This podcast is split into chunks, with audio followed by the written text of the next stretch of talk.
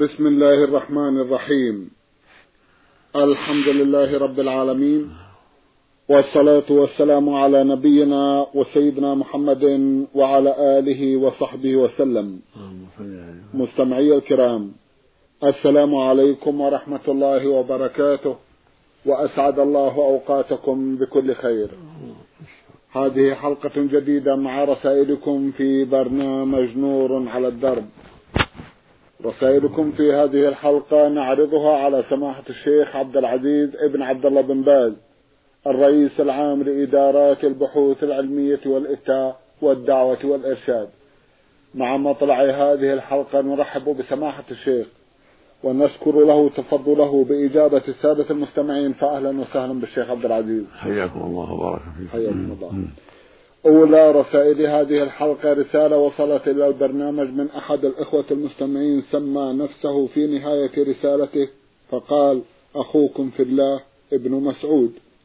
أخونا له جمع من الأسئلة، من بينها سؤال يقول: إذا شرع الإنسان في صلاة نافلة وأقيمت الصلاة المكتوبة وأثناء تأديته للنافلة، هل يتم صلاته أم يقطعها للدخول في الفريضة؟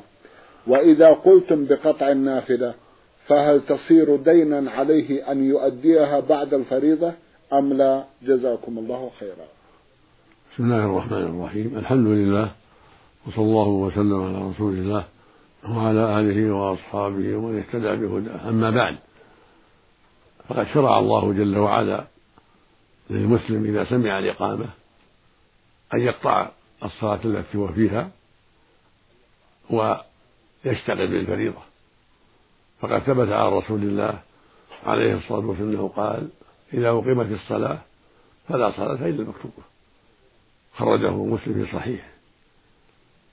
فإذا أقيمت الصلاة والمؤمن يصلي فإنه يقطعها، سواء تحية المسجد أو راتبة، يقطعها ويشتغل بالفريضة، وليس عليه قضاءها بعد ذلك، لأنها نافلة لا يجب عليه قضاءها. والحمد لله. الحمد لله. جزاكم الله خيرا. يقول: بعض الأئمة لهم الصفات التالية: إذا قرأ أحدهم في الصلاة الجهرية فهو يطيل قراءته ويعطيها حقها فيما يجهر فيه من الصلاة، وأما باقي الصلاة أعني الجزء الذي يسر فيه، وكذلك جميع الصلوات السرية، فإذا أردت أن تعطي القراءة حقها كما وردت صفة القراءة في صفة صلاة النبي صلى الله عليه وسلم، فلا تستطيع أن تكمل الفاتحة، خاصة في الركعتين الأخيرتين. الواجب على الأئمة أن يصلوا كما صلى النبي عليه الصلاة والسلام، يقول صلى الله عليه وسلم: صلوا كما رأيتموني أصلي.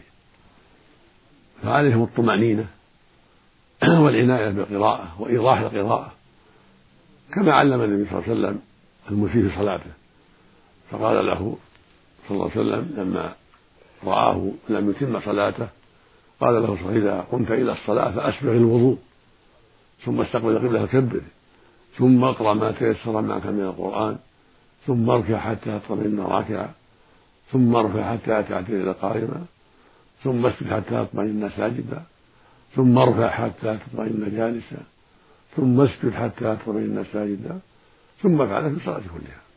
فالواجب على الأئمة أن يعتنوا بالصلاة وأن يكملوها، ويوضحوا القراءة أن تكون قراءة واضحة ليس فيها نقص وليس فيها إسقاط حروف، بل يقرأ قراءة واضحة ينتفع بها من خلفه. في الجهرية الأولى والثانية من المغرب والعشاء، وفي صلاة الفجر، وفي الجمعة يجهر جهرا ينفع المصلين ولا يعجل، والأفضل الترتيل، الأفضل يرتل ويقف على رؤوس الآية كما كان النبي يفعل عليه الصلاة والسلام، حتى ينتفع المصلون بقراءته، والمأموم يستمع وينصت،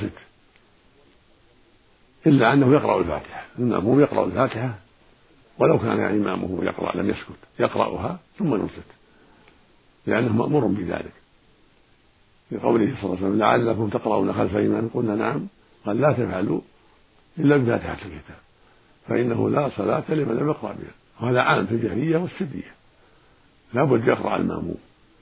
لكن لو جاء المأموم والإمام راكع أجزأه الركوع سقط عنه القراءة، أو نسي ولم يقرأ، أو كان جاهلا ما يعرف الحكم الشرعي يحسب أن المأموم ليس عليه قراءة فصلاته صحيحة، بخلاف الإمام المنفرد فإن عليهما قراءة الفاتحة ركنا لا بد منه، لا يسقط لا جهلا ولا سهوا، عليهما أن يقرأ الفاتحة. أما المأموم فأمره أوسع، يلزمه أن يقرأ، فإن تركها جاهلا أو ناسيا أو ما أدرك إلا الركوع أجزأت الركعة والحمد لله. وعلى الإمام أيضا في الثالثة والرابعة من العشاء ومن الظهر والعصر والثالثة من المغرب عليه أن يطمئن أيضا ولا يعجل حتى يقرأ المأموم الفاتحة، لا يعجل، عليه يقرأ قراءة مرتلة متأنية حتى يتمكن من خلفه من القراءة، لأن الناس أقسام يختلفون في سرعة القراءة وعدم سرعتها، فالإمام يراعي المأمومين ويرفق بهم ولا يعجل. وعلى المأموم أن يعتني أيضا بالقراءة حتى يقرأ قراءة تامة متصلة حتى لا تفوته الفاتحة. بعض الناس قد يقرأ قراءة مقطعة يقف ويسكت سكتات طويلة، هذا لا وجه له، بل يقرأ قراءة متصلة حتى يتمكن من القراءة قبل أن يركع الإمام. جزاكم الله خيرا. أيضا يصف بعض الأئمة بقوله يقع أكثرهم في اللحن الجديد، كإبدال حرف مكان حرف أو حركة مكان حركة أو ترك المد الطبيعي أو المد الواجب وعدم الإظهار في موضع الإظهار، وكذلك عدم الإدغام في موضعه. وقرأنا لأهل العلم أن من يقع في اللحن الجلي لا تنبغي الصلاة خلفه. افتونا رحمكم الله، هل نصلي خلف هؤلاء أم يكون ذلك عذرا يبيح لنا الصلاة في بيوتنا حتى لو أديناها فرادا وقد نصحنا لهم كثيرا ولكن لا سامع منهم ولا مجيب؟ اللحن قسمان أيها السائل وأيها المستمع، اللحن قسمان، لحن يحيل المعنى فهذا ينبه عليه الإمام حتى يعتدل في القراءة، مثل أن يقرأ صراط الذين أنعمت عليهم، أنعمت بضم التاء أو أنعمت بكسر التاء، هذا غلط عظيم، ينبه حتى يعدل القراءة.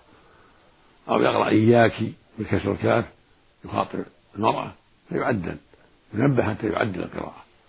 أما اللحن اللي ما يحيل المعنى مثل الإظهار في محل إخفاء أو في محل إدغام أو إدغام في محل إظهار، هذا ما يضر، ما يحل المعنى ولا يستوجب التخلف عن الصلاة، بل هذا من باب تحسين القراءة. كذلك المد المتصل والمد اللازم، إن مد هو أكمل القراءة ولا ما يضر ولا يخل بالمعنى. فينبغي لك يا أيها السائل أن لا تشدد في الأمور وأن لا تغلو، فالتجويد في هذه المسائل من باب تحسين القراءة وليس من باب الإلزام، ولكن من باب التحسين للقراءة وتجويدها وتقويتها.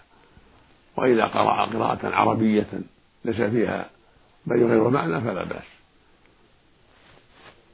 فإذا قال الحمد لله رب العالمين ما يضر، رب العالمين له معنى في العراق، يعني هو رب العالمين مقطوع. أو قرأ الحمد لله رب العالمين له معنى في العربية، معنى أعني رب العالمين منصوب بتقدير فعل محذوف.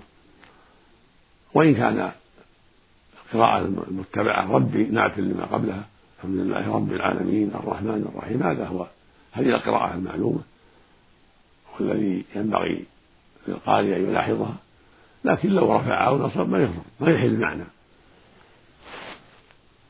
أو قال في قراءته اهدنا الصراط المستقيم، الصراط المستقيم أو الصراط المستقيم، ما يضر في المعنى. أو أظهر في محل الإدغام أو أدغم في محل الإظهار أو أظهر في محل الإخفاء، لا يضر ذلك في المعنى ولا يخل بالمعنى. فلا ينبغي للمؤمن أن يشدد في هذه المسائل، ولكن يجتهد في وصية أخيه بأن يحسن قراءته ويجودها حتى تكون قراءة حسنة جيدة ماشية على الطرق المتبعة والقواعد المأمور بها. نعم.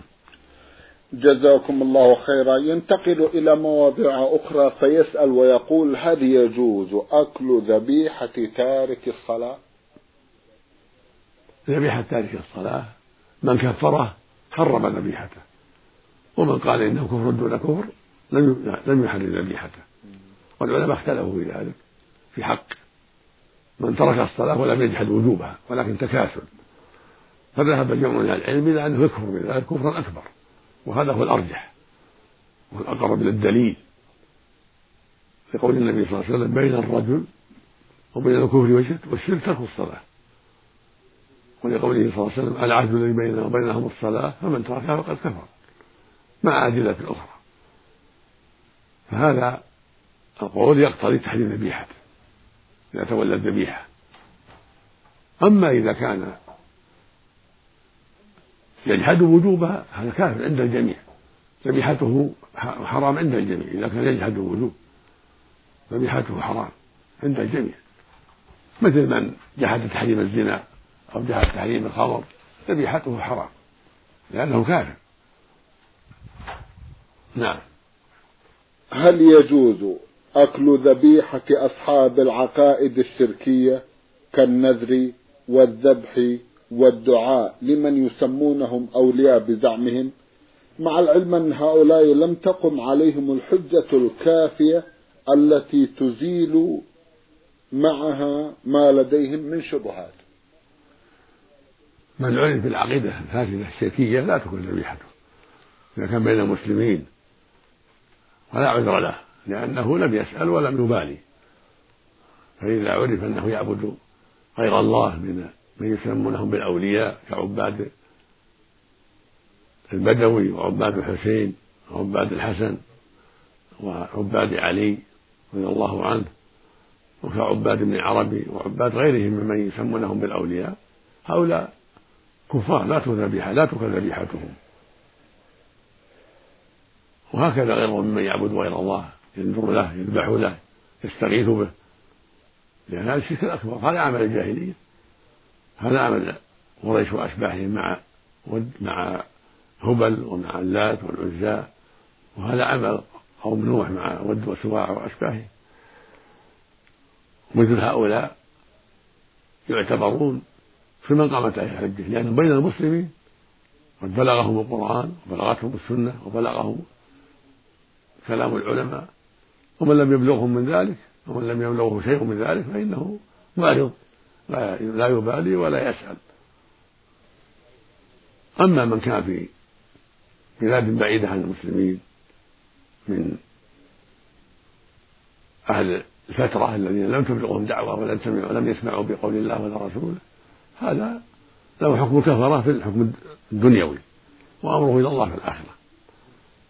فالحكم الدنيوي لا تؤكل ذبيحته ما دام يعمل عمل الكفار، ولكن أمره إلى الله يوم القيامة، يمتحن يوم القيامة، فإن أجاب الأوامر دخل الجنة وإن عصى دخل النار، هذا هو الصحيح في أهل الفترة.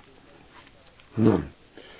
جزاكم الله خيرا. من المستمع يعقوب محمد يعقوب من مكة المكرمة يقول: أنا شاب عمري 13 عاما، حاولت تأدية العمرة في 27 من رمضان في العام الماضي، وطفت بالبيت إلا أنني لم أستطع إكمال السعي نظرا لشدة الزحام، فماذا علي؟ جزاكم الله خيرا، إذ أني لم أكمل العمرة ونحن نعيش في مكة.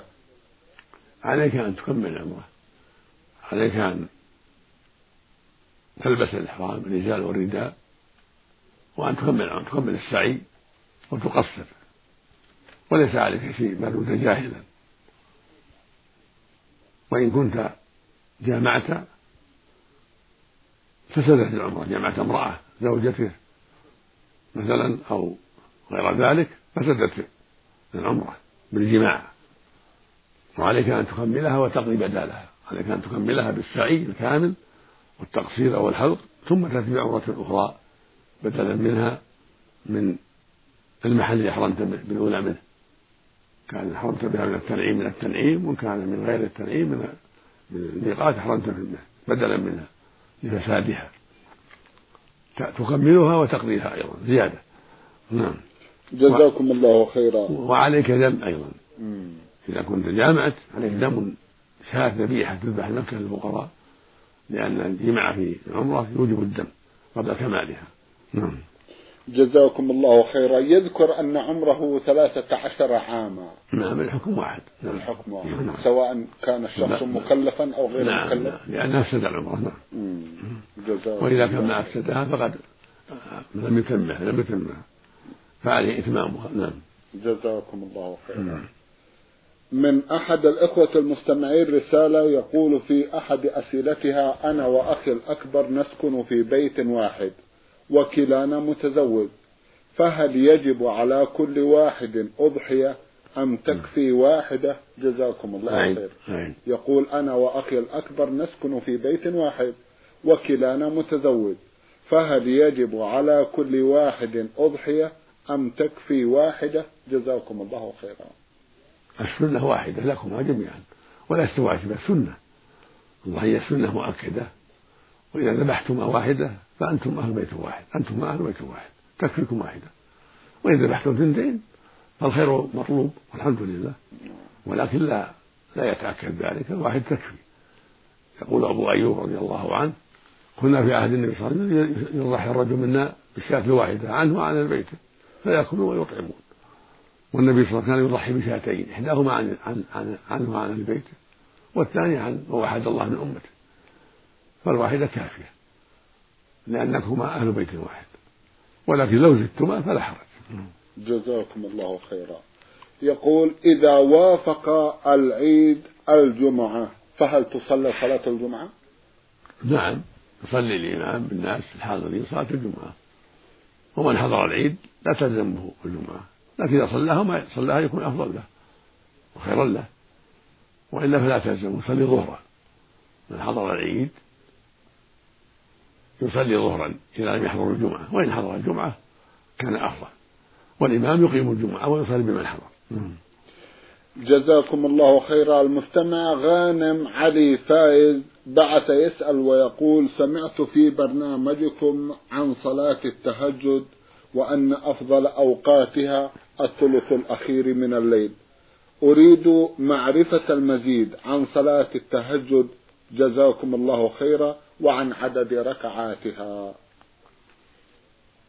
الأفضل آخر الليل إذا تيسر ذلك، لقول النبي صلى الله عليه وسلم: من خاف أن لا يقوم من آخر الليل فليوتر أوله، ومن طمع أن يقوم آخر الليل فليوتر آخر الليل، فإن صلاة آخر الليل مشهودة وذلك أفضل، رواه مسلم في الصحيح. ويقول صلى الله عليه وسلم في الحديث الصحيح: ينزل ربنا إلى سماء الدنيا كل ليلة حين يبقى ثلث الليل الآخر فيقول: من يدعوني فأستجيب له، من يسألني فأعطي له، من يستغفر فأغفر له. هذا التنزل الإلهي فرصة عظيمة للدعاء والعبادة، المؤمن يدعو ربه، لأن يقول سبحانه: من يدعوني فأستجيب له، من يسألني فأعطيه، من يستغفر فأغفر له. فإذا تيسر المؤمن والمؤمنة أن يكون التهجد في آخر الليل في الثلث الأخير كان أفضل، حتى يوافق هذا النزول الإلهي وهذا الجود من الرب والتفضل منه سبحانه وتعالى، وإن أوتر في أول الليل كفى ذلك.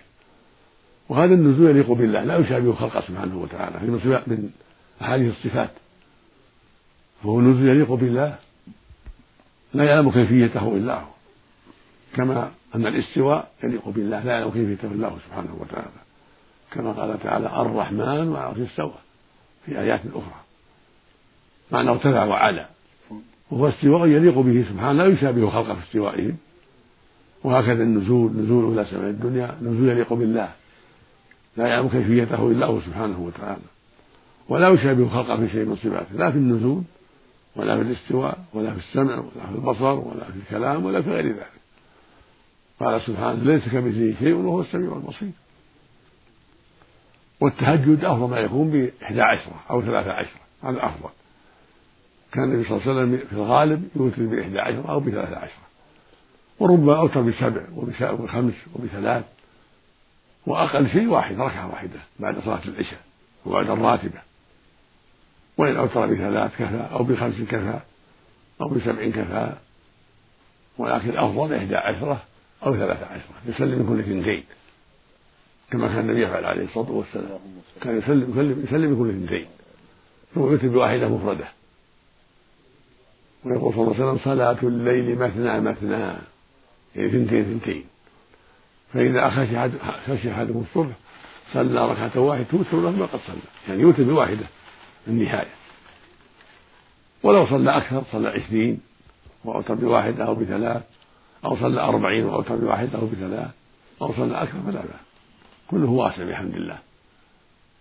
لأن الرسول صلى الله عليه وسلم ما حدد عددا معلوما من الركعات، أطلق صلاة الليل مثنى مثنى ولم يحدد، فدل على التوسعة والحمد لله، لكن أفضل ذلك 11 أو 13 تأسم به صلى الله عليه وسلم واقتداء به عليه الصلاة والسلام في رمضان وفي غيره.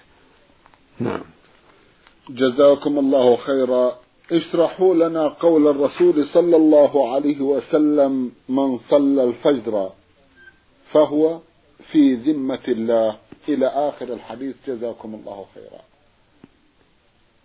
معناه أنه في جوار الله لا يجوز لأحد يتعدى عليه، بل يجب على إخوانه المسلمين أن يحترموه وأن لا يتعدوا عليه إلا بحق، وهذا يدل على مزية عظيمة لصلاة الفجر، وأن من أداها فهو في ذمة الله، ولا سيما في الجماعة يكون أعظم، فليحذر المسلم أن يطالبه الله بذمته، فإن من طالبه الله بذمته أتركه ثم أكبه في النار ولا حول ولا قوة إلا بالله، فالواجب الحذر. وعلى المسلم الذي من الله عليه بالإسلام والتوفيق أن يحذر إيذاء الناس حتى لا يؤذوه وحتى لا يتعدوا عليه، يحفظ صلاته ويواظب عليها الفجر والظهر والعصر والمغرب والعشاء في وقتها مع إخوانه في مساجد الله، والمرأة تحافظ عليها في أوقاتها في بيتها، وعلى كل واحد يحذر إيذاء الناس حتى لا يتعدى عليه أحد، لأن متى تعدى جاز التعدي عليه بقدر القصاص، لكن إذا ابتعد عن إيذاء الناس فإنه في الأقرب يسلم من عدو الناس، والله يحميه ويعينه إذا اتقاه واستقام على أمره وراقب سبحانه وتعالى، كما قال سبحانه: ومن يتق الله يجعل له مخرجا ومن يتق الله يجعل له من يسرا. فالواجب على كل مسلم ومسلمة أن يلزم الحدود الشرعية وأن يقف عندها، وألا يتعدى على أحد لا بلسانه ولا بفعاله، وبذلك يسلم من على الناس، وبذلك تكون له الحرمة والتقدير من إخوانه المسلمين الذين عرفوا صلاته ومواظبته واستقامته، فلا يتعدوا عليه ولا يؤذوه، لأنه لم يؤذيهم بل استقام على أمر ربه ولم يؤذي أحدا، فهو حقيق بأن لا يؤذى وبأن لا يختفر ذمة الله فيه. نعم. جزاكم الله خيرا. حدثونا عن صلاة العصر، جزاكم الله خيرا، إذ سمعت بعض حديث عن رسول الله صلى الله عليه وسلم يقول: من ترك صلاة العصر حبط عمله. صلاة العصر أمرها عظيم، وهي الصلاة الوسطى، وهي أفضل الصلوات الخمس، قال الله جل وعلا: حافظوا على الصلوات والصلاة الوسطى، خصها بالذكر زيادة، فالواجب على كل مسلم وكل مسلمة أن يعتني بها أكثر وأن يحافظ عليها، ويجب عليه يحافظ على جميع الصلوات الخمس بطهارتها والطمأنينة فيها وغير ذلك، وأن يعتني بها في الجماعة الرجل، وخصها النبي صلى الله عليه وسلم أيضا بقوله صلى الله عليه وسلم: من ترك صلاة العصر حبط عمله، وقال صلى الله عليه وسلم: من فاتته صلاة العصر فكأنما وتر أهله وماله، يعني سلب أهله وماله، وهذا يدل على عظمة شأنها. والصواب أن من ترك بقية الصلوات يحبط عمله أيضا، لأنه قد كفر على الصحيح، لكن تخصيص النبي بذكر الصلاة العصر يدل على مزية عظيمة، وإلا فالحكم واحد، من تقصر الظهر أو المغرب أو العشاء أو الفجر تعمدا بطل عمله لأنه يكفر بذلك، لا أول يحاول على الصلاة الخمس كلها، فمن ترك واحدة فكأنما ترك الجميع، لابد من المحافظة على الصلاة الخمس جميعا في أوقاتها من الرجل والمرأة، ولكن صلاة العصر لها مزية عظمى في شدة العقوبة وشدة الإثم وفي عظم الأجر لمن حافظ عليها واستقام عليها مع بقية الصلوات. نعم. جزاكم الله خيرا. من المستمع علي حسين من العراق رسالة وضمنها جمعا من الأسئلة، في أحدها يقول: بالنسبة لقراءة القرآن ما هو الوقت المفضل لتلاوته؟ وما هو عدد الآيات التي تقرأ في كل مرة؟ جزاكم الله خيرا. ليس على حد محدود، بل الأفضل للمؤمن أن يتحرى الأوقات التي تناسبه، يكون فيها قلبه حاضرا ويكون فارغا يستطيع التدبر والتعقل، فإذا تيسر له وقت يناسبه في الليل أو النهار فعل ذلك، لأن الناس تختلفوا في هذه المسائل، فمن كان له وقت من النهار يناسبه فعل ذلك، ومن كان في الليل كذلك، والغالب أن الناس يختلفون في أوقاتهم، ومن كانت أوقاته ميسرة له فالليل أفضل لأن أجمع القلوب، كما قال تعالى: إن ناشئة الليل أشد وطئا وأقوم قيلا، فالليل أجمع القلب إذا درس فيه أو تحفظ فيه، وهكذا بعد صلاة الفجر قبل أن يشتغل بأمور الدنيا وقت مناسب، لكن إذا كان له مشاغل فلينظر الوقت المناسب له الذي يكون فيه أفرغ من غيره ويكون فيه أجمع لقلبه، حتى يقرأ قراءة وقد أقبل عليها واستحضرها وجمع قلبه فيها، لا في الحفظ ولا في القراءة التي تستمر ويتلوها لطلب الأجر، فليخص الوقت المناسب الذي يكون في قلبه حاضرا وشغله قليلا. نعم. جزاكم الله خيرا. أسأل سماحة الشيخ لو تكرمتم، هل القراءة بين الأذان وبين الإقامة أم يستحسن أن تسبق الأذان؟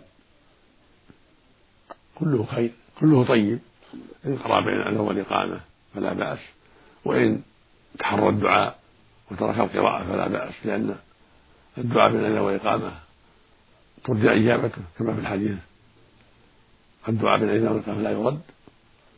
فإذا خص هذه الجلسة بالدعاء بين الأذان والإقامة دعوات جامعة هذا طيب وترجع إجابته، لقوله صلى الله عليه وسلم: الدعاء بين الأذان والإقامة لا يرد. وإن اشتغل بالقراءة على وجه لا يؤذي من حوله من المصلين والقراء، قراءة هادئة لا يتأذى بها من حوله ولا يشوش على من حوله، فكل ذلك حسن والحمد لله. وإن قرأ مكر وقرأ قبل الأذان حصل له فضل المسابقة والتمكين للصلاة، فليكون له أجر المسابقة وأجر التمكين، ويحصل له مزيد من الفضل في انتظار الصلاة وفي قراءة القرآن، كل هذا له خير عظيم وفضل عظيم. نعم. جزاكم الله خيرا سماحة الشيخ. في ختام هذا اللقاء أتوجه لكم بالشكر الجزيل بعد شكر الله سبحانه وتعالى على تفضلكم بإجابة السادة المستمعين، وآمل أن يتجدد اللقاء وأنتم على خير. نسأل الله العافية. مستمعي الكرام، كان لقاؤنا في هذه الحلقة مع سماحة الشيخ عبد العزيز ابن عبد الله بن باز، الرئيس العام لإدارات البحوث العلمية والإفتاء والدعوة والإرشاد. شكرا لسماحته، وأنتم يا مستمعي الكرام شكرا لحسن متابعتكم، وإلى الملتقى، وسلام الله عليكم ورحمته وبركاته.